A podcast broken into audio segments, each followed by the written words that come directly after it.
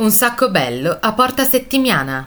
Porta Settimiana è un crocevia caro alla cinematografia italiana, già set di molti film, dal neorealismo ai polizieschi degli anni 70, e qui si intrecciano le storie dei tre personaggi di Verdone. Nota a tutti la scena in cui Verdone viene sfiorato dalla macchina del Sorbrega e farà cadere le sporte con la mitica scena dell'olio che anziché sfortuna gli porta la bella turista spagnola.